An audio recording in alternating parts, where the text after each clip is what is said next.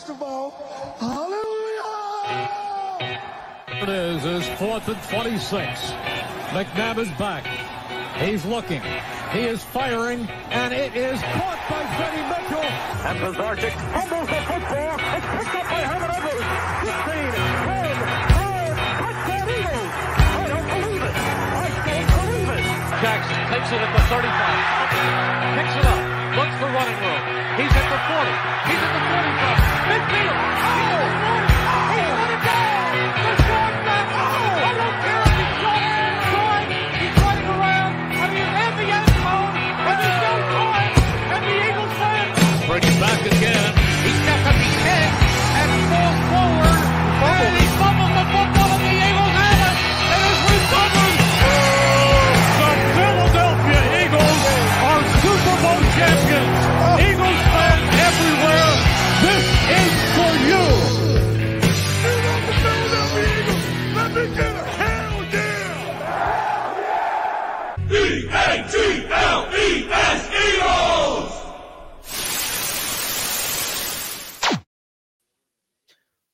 Going on, everybody? Welcome back to another episode of Sundays for the Birds. Uh, we are back to you live here tonight this week after some minor technical difficulties last week. Uh, from what I understand, we sounded like a couple of cyborgs. Uh, that's my bad, but we're running a new setup here this week. We are ready to go and bring you all the birds content that you've been waiting for. Uh, tonight, we're going to go over the Eagles' backfield. We'll go over the schedule. We'll do the time honored tradition of wins and losses all the way down the schedule. And I cannot go any further without introducing us. You all know I am the mayor of John Street and joined by my co host, the one and only Kyle, not so sharp. What's going on, brother? I'm doing good. Ready to dive into another episode. And yeah, let me tell you, the cyborgs are taking over sooner than you think.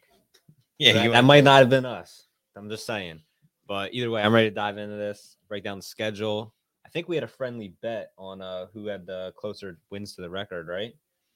Uh, yeah, we were definitely going to do that. Um, but before we dive into the schedule, I think uh, I think it's high time we discuss the backfield. I know this is something that you really wanted to talk about, so let's dive into it here. We got backfield banter. So obviously, it's a little bit more of a crowded backfield than we expected going into the draft. Obviously, coming out with DeAndre Swift. And it begs the question, you know, who's your number one? Is it going to be DeAndre Swift? Is it going to be, um, you know, Rashad Penny? Uh, you know, what's kind of that backfield look like? And uh, Kyle, I guess I'll start by asking you, what's your uh, who's your week one starter? My week one starter is going to be uh, Rashad Penny. I Okay. said I said that um, beforehand. Um, I think he's the best pure rusher on the team. I think DeAndre Swift brings an explosive element.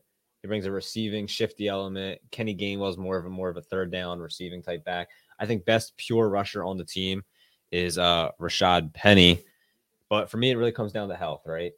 So Rashad Penny, DeAndre Swift have both had injury problems throughout their career. DeAndre Swift was a second round pick. You know, he was an all American running back at Georgia. He's going to be, or he is a talented running back. It all just depends on health and if his mind's in it and if he puts in the work and if he picks up the system, right? Right. So that, that that's my thing for uh for me. But what's interesting is we ran a, a poll on Twitter. Um, shout out to Twitter real quick at Sunday Birds Pod. DeAndre Swift won the poll. 48.6% of people think he leads the Eagles in rushing this year. 32.4 for Rashad Penny, 16% for Kenny Gainwell. Other got 2.7%. So I don't know who I don't know if they're thinking about the quarterback there. I don't know if they think you know they're gonna make a midseason acquisition, but Twitter seems to think DeAndre Swift's gonna be the guy. What do you think? Um, well, you know, I think as far as guys that are with who you have on the roster, who who do I think is the most talented is obviously DeAndre Swift. He possesses the home run hitting ability that you kind of look for out of your bell cow back, out of your number one back. Um, you know, a guy that, you hope can get out into space. I also think he brings an element of the receiving game, uh, something that's been missing from this Eagles team. Um, you know, we, we haven't really been able to execute screens out of the backfield all that well. And I, I think having a guy like Swift, who's great in space, um, you know, kind of gives you the opportunity to to add one more wrinkle to your offense. Um, but you know, I, I kind of agree with you. I think Rashad Penny is going to be your day one starter, even though I think these guys are probably going to be pretty even at the end of the season when it comes to snap count. Yeah, I, I- think there might be one thing we're overlooking, and I think you kind of brought it up with the receiving aspect is maybe it's not who leads the team in rushing, it's who, who leads the team in overall yards out of the backfield, right? Because I look at guys like Austin Ekeler, who had 100 catches last year, right? Big part of the game plan. Um, I look at a guy like Jerick McKinnon on Kansas City, who had almost 10, I think he had nine, maybe he had 10. Don't quote me on that. Receiving touchdowns last year, right? Like a huge part in the passing game. So maybe that's something that they look to incorporate a little more. I'd like to see that. Uh, we saw a couple years ago with Miles Sanders being utilized in like those wheel routes out of the backfield, but there's so much more, right? There's option routes and just you know having him line up at running back and then motioning him out, getting a mismatch on a guy, right? And I think that's something DeAndre Swift can do a really great job of. Um, but again, him and Rashad Penny are both extremely talented backs. It- it's never about whether or not they can produce; it's about whether or not they can stay on the field to produce. So it's funny you mentioned, um, you know, the possibility of maybe uh, motioning him out into the uh, into the slot or something like that. You know, getting him some uh, some wide receiver touches, or, or even just having him, you know, play that kind of a decoy role. Um, I think there's also a possibility to see a lot of split backfield, something you don't really see a whole lot of in the in the league today. Um, but something that I think would again add another look to this complicated offense, give defenses something else that they maybe have to honor. Um, but back to your point about possibly moving him out into the slot, um, you know, via motions and stuff like that. I think a lot of that depends on how you view the wide receiver corps, how you feel about the third wide receiver position, the guys that you brought in this offseason already to, to try and push Quez Watkins and, and compete for that job. Um, and maybe guys that we'll talk about later on in this episode, like DeAndre Hopkins, that could take that role. Um, at the end of the day, it's a very talented offense. There's only so many touches to go around. Um, and we'll just have to see, you know, what kind of a role that they think that Swift can fulfill. Um, but like I said, I think him and Penny should be pretty close when it comes to when it comes to touches by the end of the year, provided both of them stay healthy. Um, that's obviously a big question mark with Rashad Penny. I would say more so than Swift. Um, Swift, while he while he doesn't he hasn't played a whole lot in recent years, it's more so snap count that's been down than uh, him dressing for games. He still dresses for games. Uh, I think he gets more beat up, I would say, Yeah, rather yeah. than injured. Yeah, the, the the little nagging hamstring injuries. It's I don't question that he'll be active and be available. It's just whether or not he's going to be 100% and be able to make explosive plays. Um, let me throw out a name for you though, right? A little bit of a sleeper. You know, if if Penny gets hurt, if Swift gets hurt, you know, they might be looking for some stuff. What do you feel about Trey Sermon? Do you think there's any chance he might blossom into a player this year? You know, Penny and Swift go down. He's still around. You know, he's still on the practice squad. He's going to be with the team in camp. Is there any way that he could uh maybe break through, be a surprise candidate? Well, there's one thing you got to remember. You still have two guys on the roster that have been here and done well for this team with Boston Scott and Kenny Gainwell. You really saw Kenny Gainwell start to come on strong in the playoffs last year, um, while Miles Sanders kind of fell to the back. Uh, I almost want to say as soon as Sanders strapped that uh, that knee brace on, is when you really start Yep. to see Kenny Gainwell get featured in the offense. Yeah, I, I- I know Scott's still there. I know Gainwell's still there. Just trying to throw a little bit of an off the wall pick. You know, I just feel like sometimes there's stuff that happens. He's a guy who's, you know, he's on the Niners, got cut. Now he's on the Eagles. He's he's been with the team for a little bit now, you know, so it's not like he's new to the system or whatever, but just throwing a little bit of curveball. Maybe that's what that 2.7% on Twitter was thinking. Maybe they thought Trey Sermon was going to come in or something. I don't know. Yeah, I don't think anybody thinks Trey Sermon's going to come in, maybe except for you. Um, I don't think he's coming. I'm just throwing out a dart, a dart ball, not a dart ball. What's it called? dark horse. Yeah, dark horse, dark horse. Fuck dart ball, fucking idiot. You see why we call him Kyle Not So Sharp, ladies and gentlemen. Um, all right, so you got anything else on the backfield? Or are we ready to talk D Hop? I'm ready to talk D Hop. I think the backfield, it's it's kind of going to be just a wait and see and take it as you go type thing. Absolutely, and I think uh, you know you, you kind of touched on it. I think a lot of it depends on how quick these two guys can pick up the offense as well. Um, also depends on how much that offense is going to change. You saw Kenny Gainwell kind of struggle to pick up the offense um, in his first year with the Eagles, and then obviously saw him start to come on a little bit towards the end of last year. Um, you know, does the offense change a whole lot with the change of the coordinator position with Brian Johnson being elevated from quarterback coach um, to the offensive coordinator position? We'll have to see. Uh, but that's something else that, that I could definitely see playing a role there. Uh, but let's talk DeAndre Hopkins. So rumors are out there that he was going to get traded.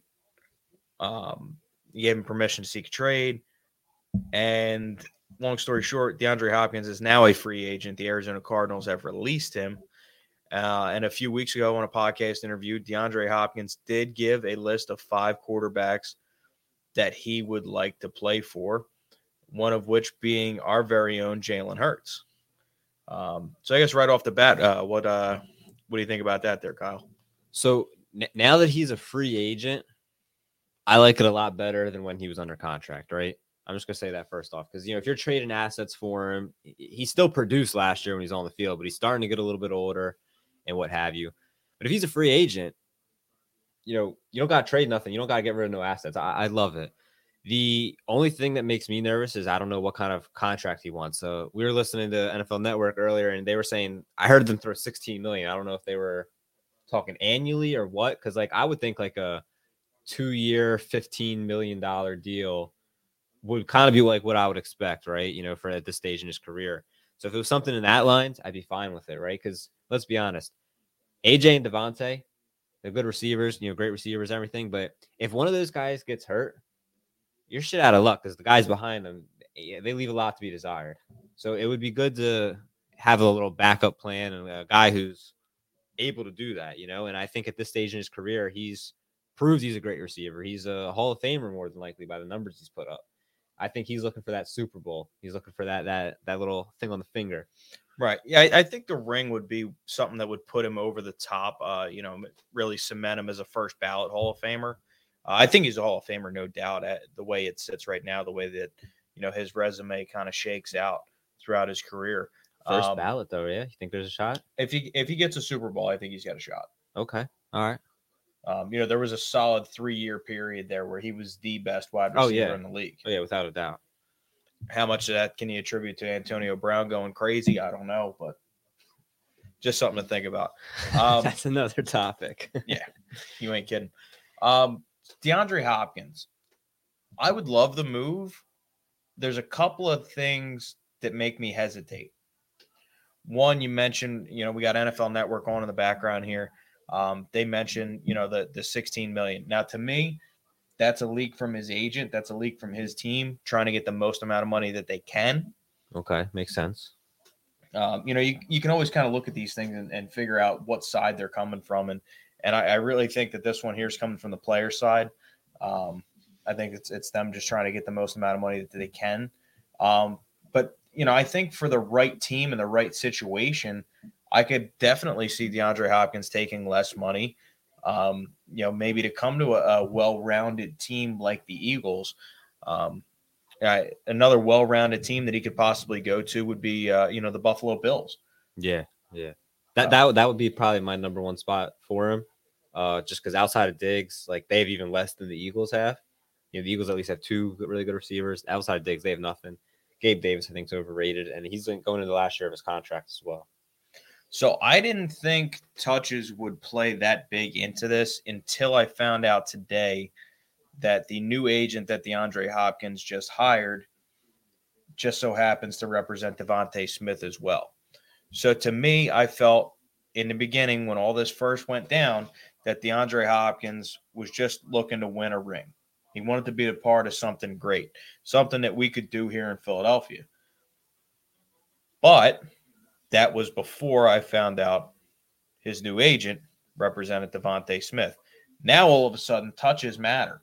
You know, originally I thought, oh, he's not going to worry about touches too much. He's going to be happy to go along for the ride. You know, let DeVonta and and AJ and Dallas get get their touches and, and you know kind of get him where he fits in.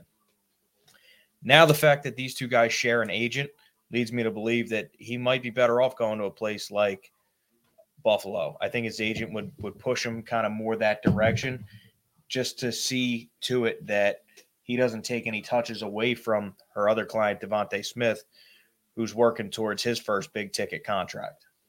So uh, a buddy in work brought that up. You know, is DeVonta Smith going to want DeAndre Hopkins to come in because he's due up for a contract?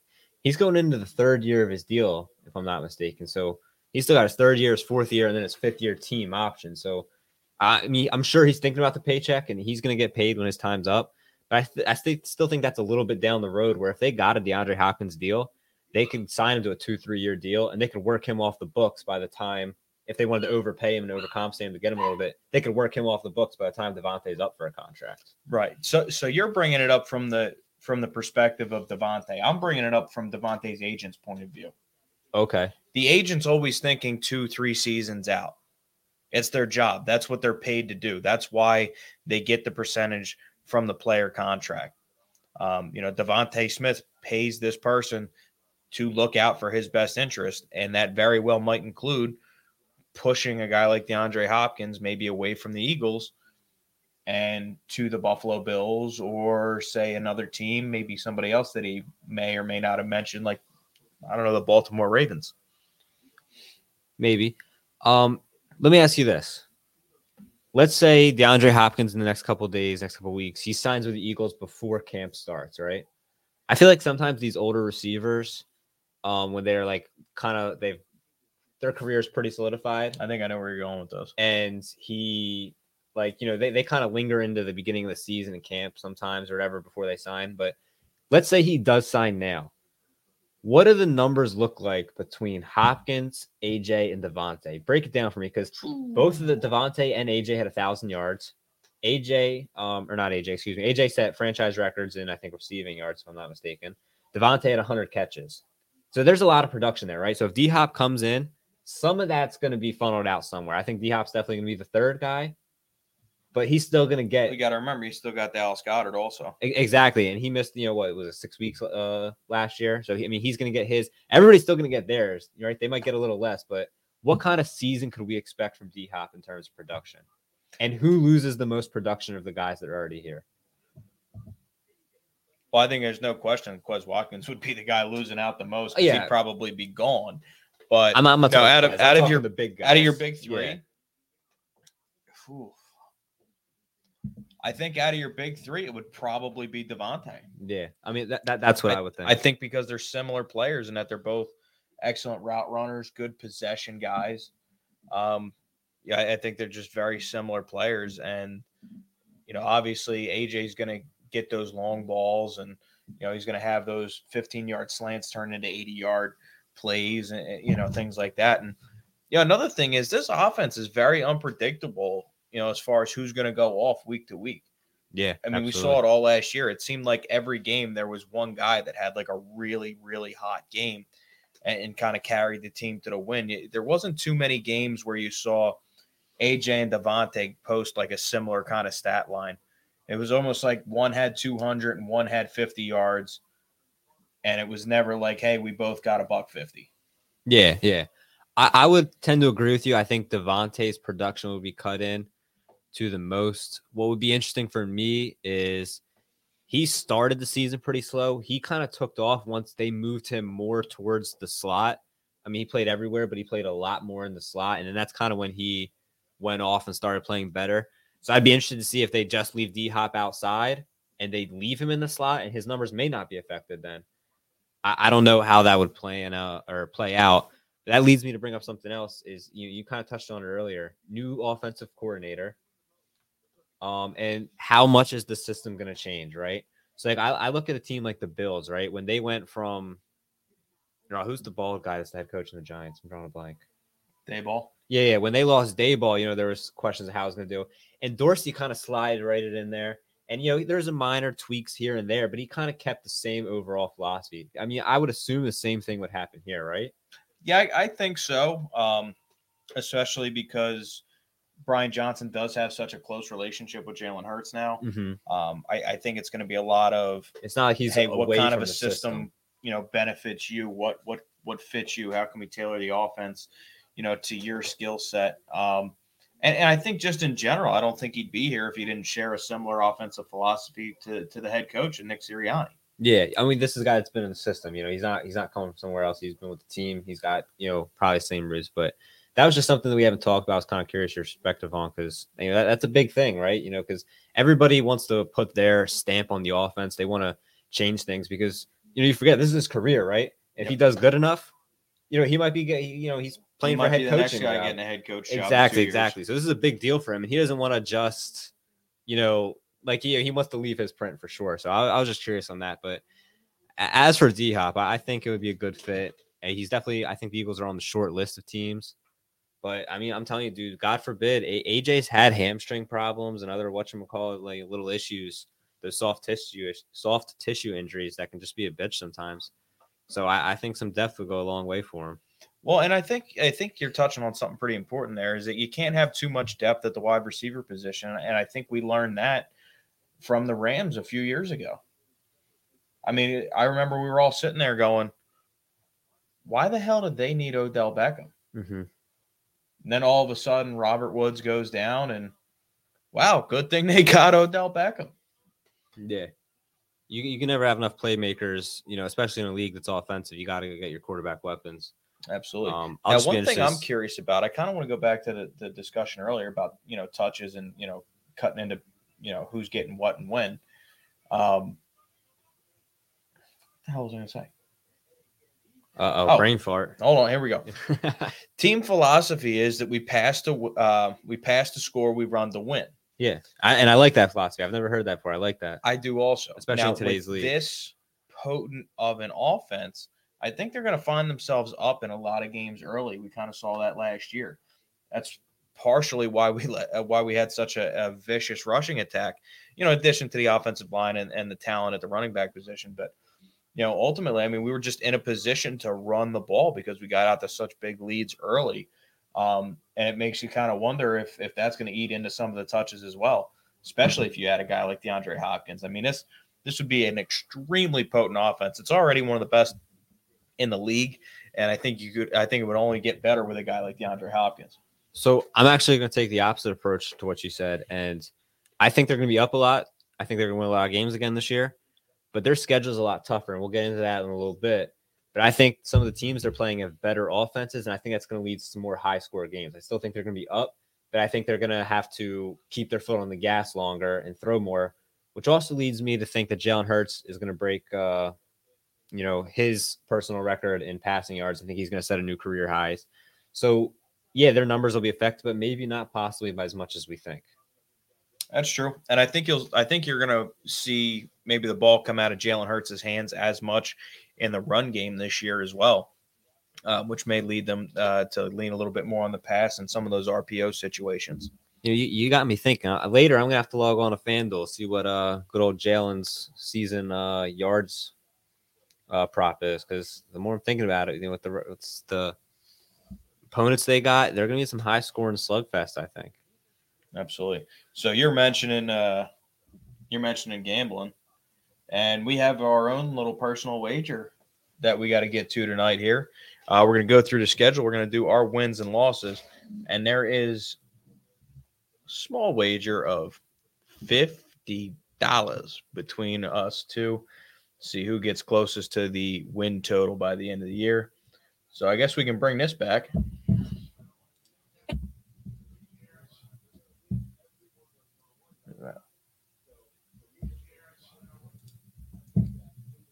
All right. For some reason, the sound isn't playing. Um, so we'll bring back our not so sharp picks of the week segment as we go through the Eagles schedule for 2023 2024, starting with week one. We got week one at the New England Patriots. It's a 425 game. You can see it on CBS. Uh, interesting part about this game is Tom Brady will be back in the building at Foxborough. Uh, they'll be honoring him before the game, I believe. So you know the Patriots are going to be at their best at home week one to start the season here against the Eagles. So real quickly before we get into the you know the schedule, I just want to talk about how crazy it is that the Eagles aren't playing on opening night versus the Chiefs. I mean, how many times do you see the two teams that played off in the Super Bowl face each other and they're not on the opening night. I just think that's crazy. That's really disrespectful. I mean, do you really think the Lions are going to be that much better of an opponent on opening night? Like that was just crazy to me when I saw that. So I just wanted to put that in there first and foremost. No, I hear you. So someone brought this up to me earlier, um, earlier in the week, and and I was kind of thinking, um, you know, you do see it a lot. You see the the Super Bowl winner and the Super Bowl runner up play play each other a lot in Week One, typically. Mm-hmm. Um, you got to wonder if they're kind of pushing it to later in the season as they are, which which you'll see as we get deeper in here. Um, we'll be playing the Chiefs uh, in Week 11. You got to wonder if they're pushing it later in the season, maybe to kind of drive some viewership a little bit later on in the season, because you know everybody's going to be tuning in Week One. The NFL knows that they own television that week. Yeah, you you had brought that up to me before, and I think I think you got a good point there.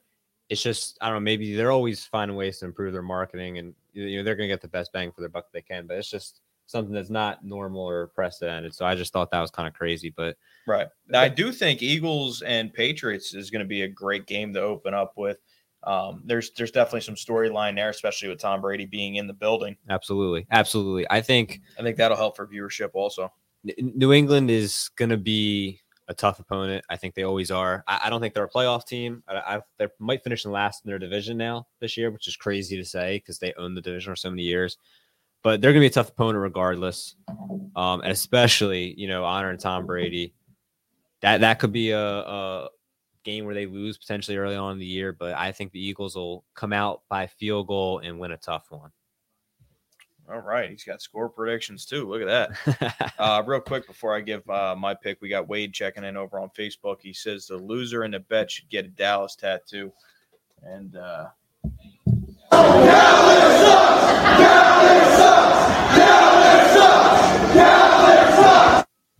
that's how I feel about that. Ain't neither one of us getting a damn Dallas tattoo. You can forget about that. As for week one, I got your team, your town, your Philadelphia Eagles marching up to Boston and taking down the New England Patriots. Gotta wonder, will Tom Brady shake the winning quarterback's hand this time? Uh, so we each got a dub on week one. Moving along, week two, short week right off the bat. Thursday night football against the Minnesota Vikings. You can get that on Prime Video. It is the Eagles' home opener.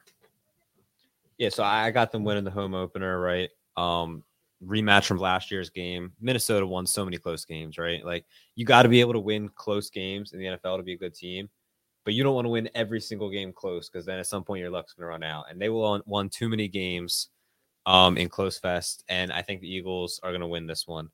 I don't know if it's going to be close or not, but they're going to win it. Well, we talked about it last season, and I'll bring it up again. Primetime Kirk Cousins is certainly real. and the fact that the Eagles have owned the Minnesota Vikings in recent memory, going back to 2017, I can't help but feel like this is going to be another uh, another trouncing of the Vikings in prime time at Lincoln Financial Field. Uh, so so far we are both at two and zero to start the season. We move on to week three on the road in Tampa Bay against the Buccaneers prime time Monday night football. You can find that one over on ABC. Eagles Bucks. If it was the Bucks of old, I'd say that's a tough game. Um, they still got some great offensive weapons down there, but they do have a major question mark at the quarterback position with one Baker Mayfield. Yeah, I mean that, that's a, a major question mark, right? Quarterback's most important position on the field, and that's obviously going to be the biggest question mark of their season, right? I think Tom Brady, as great as he is, he struggled at some points last year, right? And they're returning a lot of players on that team, like the like a lot of players are returning. So like the big thing is the quarterback. So if Baker plays good, they might actually improve from what they were last year. Surprisingly enough, replacing Tom Brady and the team improves. Like how crazy is that? But none- nonetheless, earlier on in the season, they're going to be figuring out what works for that offense, what Baker's good at, what he's not. Um, and that's why I got the Eagles winning that one. Yeah, I think you bring up a good point there that, you know, they're going to be still trying to come into their own there. Um, you know, the fact that you got Monday night coming off of a Thursday night, you'll have plenty of time to get ready. Um, flying down to Tampa Bay, that should be nice. You know, nice warm weather there in September. Uh, I'm with you. I, I think it's going to be a win for the Eagles. I think it might be a little closer than some people think. Um, like I said, j- just because, you know, with all that talent, I mean, you know, Jameis Winston won games in Tampa too. I mean, hmm That's true. just Um, just with that talent at receiver, that, that's kind of the only thing that, that really concerns you there. Um, so so far we are both three and zero to start the season. Let's move on to week four, first divisional opponent. We are home at one o'clock against the Washington Commanders. 1 p.m. You can get that game on Fox. Week four, Eagles, Commanders. Throw it over to you, Kyle. What do you got for that game? I got I got another W starting out 4 0.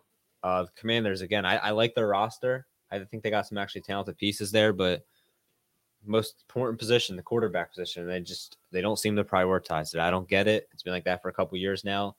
And again, they're just not taking it uh seriously enough. And I think that's why the Eagles are gonna win. Yeah, I mean, you got to wonder if if maybe their their outlook on the quarterback position changed, you know, due to a guy like you know RG three. I mean, It all seemed to change after that. I mean, they invested the number two overall pick in RG three. You know, he gets hurt, I believe, in his second season after winning Mhm. Rookie of the Year, and then right after that, they they luck into Kirk Cousins somehow um, in the late rounds, and they refused to pay him, no matter how many games he won, no matter how much he yelled at reporters and asked them if they liked it. oh, I liked that. Let me tell you, that's my favorite uh a gift to use. Let me tell you that. Yeah, um, but they they never paid him, right? Um, so you got to wonder. I mean, I kind of think that contributes a lot to their devaluing of the position. Maybe I mean quarterbacks whiff on or franchises whiff on quarterbacks all the time. It's just it's the nature of how things are. You kind of got to take your your lumps and then move on and try to get the right one next time. So just to completely stop prioritizing it sounds like kind of crazy to me. But nonetheless, what, whatever it is, it, it's been an issue for them for a couple years. As much as I personally love watching Taylor Heinicke and his passion for the game, he's just he's not a guy that's going to carry you to where you want to be at the end of the year. No, I agree. Um, and you know, again, for that reason, I, I got the Eagles starting off. Uh, where you at four and zero. Yeah, four and zero, both of us. 4 and 0 across the board. Should be a nice start here. All right, we got week five. We got Sunday, 405. You can get that one on Fox. We got the Eagles on the road in Los Angeles to face the not so scary anymore Rams. Uh, so I got a surprising upset here. I'm gonna take the Rams. Um, I feel like every year, I mean, last year it didn't happen, but every year, you know, no matter how good your team is, at some point in the season, you're gonna lose to a team that you just have no business losing to. You're in a tough game. Your team comes out slow, or the other team just comes out ready to play because they probably don't have, won't have anything to play for all year. So whatever reason, it happens every year. I think week one might be a, a spot where a surprise upset, but I feel like that's too easy. So just for the fact that I think they're going to get upset at some point in the year, I'm going to pick this spot. I'm going to take the Rams, giving them their first L on the year. So, from my perspective, we own the Rams in LA. We own the Chargers in LA. We own LA. Eagles fans travel well, and I think they're going to travel out to this game as well. We got week five. It's going to be nice and you know warm out there as we're getting into October out there in Los Angeles. Nice trip to take. I think the Eagles fans travel well. I think we take over that stadium, and more importantly, I think we take over the scoreboard as I got them coming out with a 5 and 0 start. Kyle 4 and 1. Yeah, no surprise and upset there.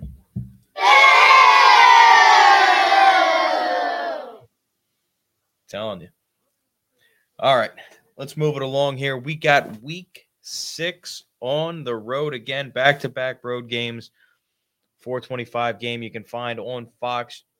Philadelphia Eagles take on the now better at the quarterback position with the acquisition of Aaron Rodgers, New York Jets. Uh, I'm just going to come right out and say it here. I, I got I got this as a bit of an upset. I got the Jets winning this one. I think week six they're going to kind of start to come into their own here with their new quarterback and some of their new weapons. I think they're going to start to kind of put everything together. And uh, I think they're at home. Jets fans finally have something to cheer about with Rodgers at the quarterback position. I, I think that's going to be a tough building to play in this year. Yeah, I, I agree that, and that's going to be a really good game right there. Um, but ultimately, I'm, I'm not going to take them to lose two in a row quite yet. I think they're going a little bit of a skid later on, but I, I'm going to have them winning a close one on the road. All right. How close? Oh, a field goal game.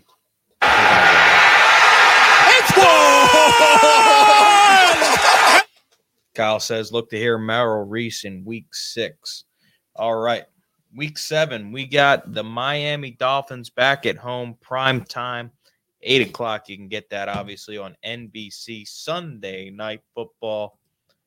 Miami Dolphins, I think they're going to be a tough little team this year, depending on if Tua is still around in week seven. Still around. I assume you mean injury because he's, he's always got a concussion or a finger or something. Um, I'm gonna have them losing this. Uh, again, like like you said, my, Miami's gonna a good team and probably the best division in football, and I, I think the Eagles are gonna have a hell of a time slowing down Tyreek and Waddle. That, I mean, no disrespect to the Eagles corps, but that might just be better at the receiver position. Might. I mean, they, they are so fast, it's crazy. But I'm gonna have a high scoring affair with the Eagles losing. All right. Kyle's got them dropping another one. Two losses already. Well, I think you're back at home. You're back in front of the home fans. Sunday night football doesn't get any better than that. Um, you know, you mentioned Waddle and Hill, but they really don't have much else on the offensive side of the ball that scares me. No, no, they don't. And I think with Bradberry and Slay, you'll be able to lock in on those two guys. Um, you know, even be able to throw a little bit more safety help over the top at them, especially with Tyreek Hill. Uh, you know, you're gonna you're probably gonna see a lot of uh, a lot of deep shell coverage in that game. Uh, you know, a lot of I hate to say it, because you guys know how much I love press coverage, but I don't think you're gonna see a whole lot of press coverage in that game. That's certainly a great one-two punch at, at the wide receiver position. Can't press Reek, man. But man, I'm telling you, I, I just don't see them dropping that game at home in front of the in front of the home fans. All right, so we got six and one and five and two. Six and one, baby. I like it. I like it. All right, moving on up. We got the Washington Commanders once again. So, real quick, you know, something weird about this schedule. We knock out all of our divisional p- opponents before we play the next divisional opponent. So, we play all of our games against Washington. Then we play all of our games against Dallas. Then we play all of our games against the Giants. It's very weird. Like I, I I don't really like it because I feel like I don't know. I feel like there's divisional games. They seem to be a lot more special when they're spaced out. You know, beginning, end of the year, maybe one in the middle. You know, something like that, where mm-hmm. you kind of you get a chance to see two different iterations of that team. You know, maybe maybe one of them struggling early on, or they have a a, you know a hurt player coming out of training camp, and you know towards the end of the year they're they're pushing on for a playoff spot you know, it's I think it makes for better football and and better drama really if you split it up a little bit. But I obviously don't write the schedules, um, so we are on the road here, week eight at the Washington Commanders. If you're going to that game, bring a poncho in case any of the pipes burst above your head there at FedEx Field. What do you got for this one, Kyle? Yeah, so unfortunately, I, have another loss for the Birds. Um, I just feel like it's destined that they'll split with Dallas and split with Washington. And I had them losing in the first game, so I feel like they're going to take this one. Or I had them winning in the first game, so I, I feel like they're just destined to lose this one. All right. Um, I think they're going to take this one. Just, just straight up, I, I think we're a better team. Um, yeah, I think again, Washington just doesn't have the quarterback, and to be honest with you, they, they really don't scare me much either. You know, they got some solid receivers that that's cool, but I don't really feel that great about their running backs. I don't feel that great about their tight ends, and I certainly don't feel great about whoever's going to be delivering to the ball to any of them. Yeah, no, I, I I can't argue with that. And again, they should win both games versus them, but division opponent, I just feel like they always drop one. Absolutely. Speaking of which, uh, the next week we got the Dallas Cowboys at home week nine. Um, that's going to be a loss for me. Um, I feel like we always split with Dallas, and for some reason, I feel like more often than not, we split road and road. Yeah, so I, I got a loss as well. Um, I, three in a row. Super tough schedule. I got them reeling a little bit before the bye. Um, again, I agree with you. They're always going to split, and I, I think this is the game they drop to them. All right. So you, you said it right there. We got week 10, we got the bye. Uh, week 11, we finally get to play Super Bowl champion Kansas City Chiefs on the road in Arrowhead. That's going to be uh, Monday Night Football. You can get that one on ESPN or ABC. Whew, it's going to be a tough one, man. So I really like what they did with the schedule here, right? I like how they have out of the bye, they have their toughest couple games coming up. They put them in Arrowhead, rematch of the Super Bowl. Then they're going to play the Bills. I forget if that's away or home, but tough game. And then they're going to have San Fran come to Philly for a rematch of the conference championship game. So I, I really love how that played out right there. And, even Dallas to you know to lead it off before the bye. You know that's that's not going to be an easy game there. Well, yeah. I mean, I, I think these three games of the the Chiefs, Bills, San Fran, Dallas. I mean, just take the buyout. That's the toughest four games. Then when you look further than that, you know they have four tough games, bye, and then four super tough games. I mean, that's just that nine week stretch. You know, with the bye right in the middle, it's just absolutely hell. Yeah, it's definitely a first place schedule. There, there's no doubt about that. Um, But n- nonetheless, I, I have them beating the Chiefs in Arrowhead. There's no way they're going to let that Super Bowl go. I mean, they're going to come out real before the bye, correct themselves, and they're going to get a big win on the road here. All right, so I got them dropping this one. I think it's just going to be a tough game, straight up. I mean, it's it's Patrick Mahomes. You know, I hate to say it, you guys know I'm a Jalen Hurts guy, but Mahomes is the better quarterback, and um, you know, Kansas City's another team that that D Hop seems to be eyeing up, and uh, they could certainly use his services at the wide receiver position. You can't tell me he's not going to be an upgrade over a guy like Kadarius Toney. Um, I'm a big Toney guy, by the way. I really believe Absolutely. in his talent. And Pat Mahomes is one of the guys that D Hop mentioned that he'd like to play for. Um, you know, I, obviously this is going to change a lot depending on you know if he goes there or not. Um, but at the end of the day, that Chiefs offense is just scary, and and their defense. I mean, you saw last year, Steve Spagnuolo ha- had the answer to the Eagles' defense, something that teams had been searching for all season long. Um, he was just able to, he was just able to to hold us. You know, and, and obviously nobody's going to hold you scoreless or, you know, shut down this Eagles offense. But he was able to find a way to get his defense to do just enough to keep their offense in the game at the last minute during that Super Bowl. Um, a lot of young players have on that defense too. yeah, But I just don't have a good good job by feeling about it. I really don't. And I don't know if Nick Sirianni's necessarily the greatest coach out of the bye either. I don't have the stats in front of me, but just based off his personality and, and the type of coach he is, um, I just don't know if he's a you know a, a tactician on the bye week. You know, Mhm. I don't know. I, there's I, for me, there's not a big enough sample size. I mean, you know, we'll know in a couple of years what kind of guy he is coming out of the bye, but Right. um, nonetheless, To we- your point, though, you are going to have you know two full weeks to prepare for the Chiefs. Yeah, yeah. And again, I think that's masterclass by the I don't know whoever makes the scheduling because you know I, they have these games picked out ahead of time, but the schedule they work on during the offseason. So the fact that you're the loser in the Super Bowl and you get two weeks to prepare for the team you lost to, but then you're also you're going to play the Chiefs and the Bills, or two top five teams in the league probably, and then you're going to go play San Fran, who's the team that you demolished in the conference championship. So then it's going to be upper hand for them the fact that you're coming off two really tough games. I, that's just a masterclass uh, by whoever put the schedule together. Um, but talking about Week 12 versus the Bills, right in between the Chiefs and Niners game, I, I got them winning this as well. Uh, another super tough game, but Yeah, it's a home game. I don't see them dropping three straight here. Um, mhm. you know, I think the Eagles fans will be pissed off after losing to after losing to Dallas at home. Um, yeah, I like I said, I, I just don't see him dropping that one at home to the Bills. Um, you know, and you mentioned it earlier. I mean, they really don't have much offense outside of Diggs or Allen's legs that you that you worry about, right? Um, you know, their, their running game left a lot to be desired. last year, and you know, week twelve, you're starting to get into the into the colder months of the schedule. Yep. Yep. It's where running the ball is at a premium, and I just don't know how much they want Josh Allen to be running the rock. No, I, I I mean I agree with you. And every offseason, I feel like there's conversations off. Oh, he needs to run the ball less. And the colder the weather gets, he actually runs it more because what you know those crunch games. Because he's the only guy that can run the ball on their team. No, I I, I hear you. I, I think some of it's his play style, but I agree with what you're saying to a point.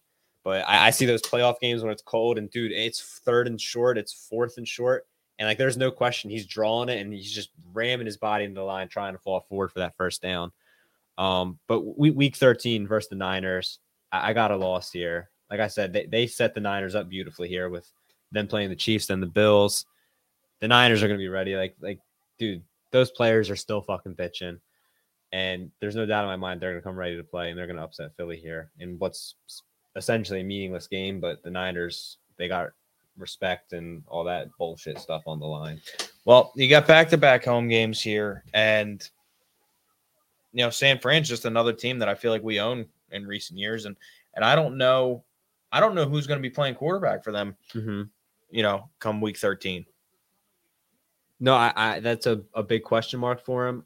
Whether it's Brock Purdy, Trey Lance, whatever, I think it's going to be better than essentially a non-quarterback that they had for most of that uh conference championship game. Yeah, I mean, you know, for for that reason, I, I got to go with another win here. All right, beautiful, beautiful. I think they're going to have a really good home record again this year. All right, so so through 13 weeks right now, you got three losses, and I got five. But see, this this is where I changed things up because I think they got through the toughest part of their schedule, and I, I think it opens up for them, right? So I'm just gonna be brief here. I think they win the remaining of their schedule. I think they win out, right? So Dallas, they already lost one. They're not gonna lose two versus Dallas. Seattle, this should be a decent game, but they're gonna they're gonna win that. Um, then they play the Giants, who they win versus typically. Arizona's a dumpster fire, and then the Giants again. So I, I think they're gonna win out, and I think they're gonna finish with five losses at 12 and five. All right. Kyle's got them going 12 and 5. So, like Kyle said, I mean, the, the back half of the schedule after the Dallas game in week 14 is uh, is kind of weak here. Um, I have a similar view to it. So, I got them winning week 14 at Dallas. I mentioned it earlier. I think it's going to be a road road split um, in our season series against the, against the Dallas Cowboys. Seattle Seahawks. I just don't know if I trust Geno Smith that much yet. Um, straight up, it- it's it's Geno Smith versus Jalen Hurts. I will always take Jalen Hurts against Geno Smith. Um, week 16, Giants again, another win. Danny Dimes, Danny Nichols, whatever you want to call him, got overpaid this year, and I think it's really going Yeah. to hurt his team, especially because his owner's not willing to structure his contract the way that Jeffrey Lurie was willing to structure Jalen's, where it allows us to still put a solid team around him. I think Daniel Jones's contract is ultimately going to be his demise in New York um, because they're not going to be able to put a team around him because they're not willing to utilize the cash over cap loophole the way that we are. You know, it's really scary for teams when a quarterback showed you who he is for multiple years, And you still break him off anyway. and then he has a contract year and then he gets paid. I mean, you know, you talk about Geno. Geno's similar thing. He had a multiple years in the league, contract year, gets paid. Danny Dimes always turnover prone, never had a great, you know, touchdown percentage, and then he gets paid, you know, after a career year. So two guys kind of similar but somewhat different situations at the same time. Absolutely. Moving on to week 17, you already mentioned it. Arizona Cardinals, dumpster fire. I definitely don't trust their head coach. You already know why. Jonathan Gannon, absolute buffoon. Glad he's gone. Would have drove him to Arizona myself. um, but I do got him dropping week 18. I got him dropping week 18 because we're gonna have the division locked up, baby. Yeah, I, I I hear what you're saying. And similar situation last year, and they still took care of business. I hear you. I just always lean towards a loss when you're playing second and third string guys. Yeah, yeah, no, no, I, I that's probably the safe way to go. Um, so ultimately you have 13 and four, I have 12 and five. Um, overall, just looking at it, the reason I have them dropping a couple more games than what they did last year is Not because I think they're a whole lot worse. I think there's a lot more question marks on the defensive side of the ball, which I think you know they're going to have to figure out as the season goes on, and you know every team does for the most part. But for me, it's just the schedule, right? Like last year, they played probably the easiest schedule, definitely one of the easiest. I'm just going to say just because right off the bat, like it might have been the easiest. But this year, they their schedule is just so tough. I mean, it is it is absolutely like hell, especially that nine week stretch of those. Four Oh yeah, that middle of the bye, and then schedule, the four real meat and potatoes of the schedule is is an abs. It's going to be an absolute run of games. But um, I don't know. I trust the team. I trust the coaching staff. Um, I think you're going to see more dominance, and you know, for those reasons, I I got them going. Uh, Thirteen and four. thirteen and four. Gentleman's bet, fifty dollars. Fifty dollars, lock it My in, man. baby. Here comes the money. Here we go. Money talk. Here comes the money. Money, money, money. Dollar, dollar. Dollar, dollar. Give me that money, motherfucker. Lock it in right now. So so if if I lose, do you want cash app or do you do you want the dollar bills? You want to feel that green? We going with fifty ones. Fifty ones. That's what I'm saying. I'll come in here. I'll toss all around for you too. The only thing is, if I come home with 51s, the girlfriend might think I was somewhere else. Just saying. I don't know. We'll figure it out as we go along here. Uh, but that's all we got on the schedule here. Um, I do want to bring up one thing here. Um, there's a punter, a guy that I was a huge fan of in college. Shocker, me talking special teams again. I know. Um, but Matt Araiza, the guy that everybody knows as the punt god, uh, or now the guy that everybody knows for being falsely accused of sexual assault. hmm A lot of evidence has come out recently uh, that suggests that he was completely innocent, that he was framed by this girl. Um, and straight up, we need a better punter. Straight up. Um, we were right in the middle of the league last year. I want to say we were 20th in punts inside the uh, down inside the 20 yard line. And, you know, I, I get it. We have a, a solid defense, we have a dominant offense. You trust them to win games, but you saw special teams quite possibly lose you a Super Bowl with that punt return by Kadarius Toney to the three yard line in the Super Bowl. I mean, that was that was literally the nail in the coffin in that Super Bowl. Yeah. No, I, I can't argue with that, and it can't hurt to bring him in for a camp leg, right? Like, Yeah, it's not going to cost you anything to bring him in. I certainly think he's a better kicker than Arryn Siposs. He's damn sure a better kicker than Brett Kearns, who somehow was worse than Siposs. I have no idea how. it ma- makes you wonder, right? Like, so there's definitely no harm in bringing him in. Like, you always have a second punter in camp, like just like the kickers, you know, they bring in somebody, even if it's your job, they bring in somebody just for quote unquote competition. The worst thing that happens is, I don't know, he flames in practice and you just cut him, right? Like, there can only be positives from it. So, absolutely, I'm all for bringing him in and giving him a shot because I, you know, obviously punting's a you know, part of the game. I'm not as big on it as you are but nonetheless, it's a position that you need in football. And if he's better than what you got, I mean, what's stopping you? You know, Right. And for anybody that's wondering, his career long punt is 82 yards. 82 yards. I had a similar one in college, about 82 yards. You dropped out of college. Does it? Does it- you you say I dropped out of college? Because see, I'm not even like that. I would tell people I dropped out of community college because I don't even want to. I don't even want us to think them that have them think that I was smart enough to go to regular college. no, man. But yeah, absolutely, no, no problem with bringing them in and giving them a shot. I mean, I think you'd be foolish not to. Yeah, yeah, I, I think it makes all the sense in the world. Um, so yeah, bring in Matt Araiza. Um, bring him in. At least give the guy a workout. See what he's got. You know, um, he did get a workout recently with the Jets, so I'm interested to see what um, you know what transpires from that. You know, maybe do they give him a shot? Who knows? Uh, that's that's pretty much all I got on Matt Araiza. Uh, you got anything else for the people before we go? Nah, man, it's another good episode. Good to do it. Absolutely. Uh, we appreciate everybody for rocking with us live here tonight, Facebook and uh, Twitter live here. Uh, we'll catch you guys right back. Same place, same time, 7.30, two weeks from today. Inching closer to this 23-24 Eagles season. Catch you guys right back here two weeks from now. Go birds.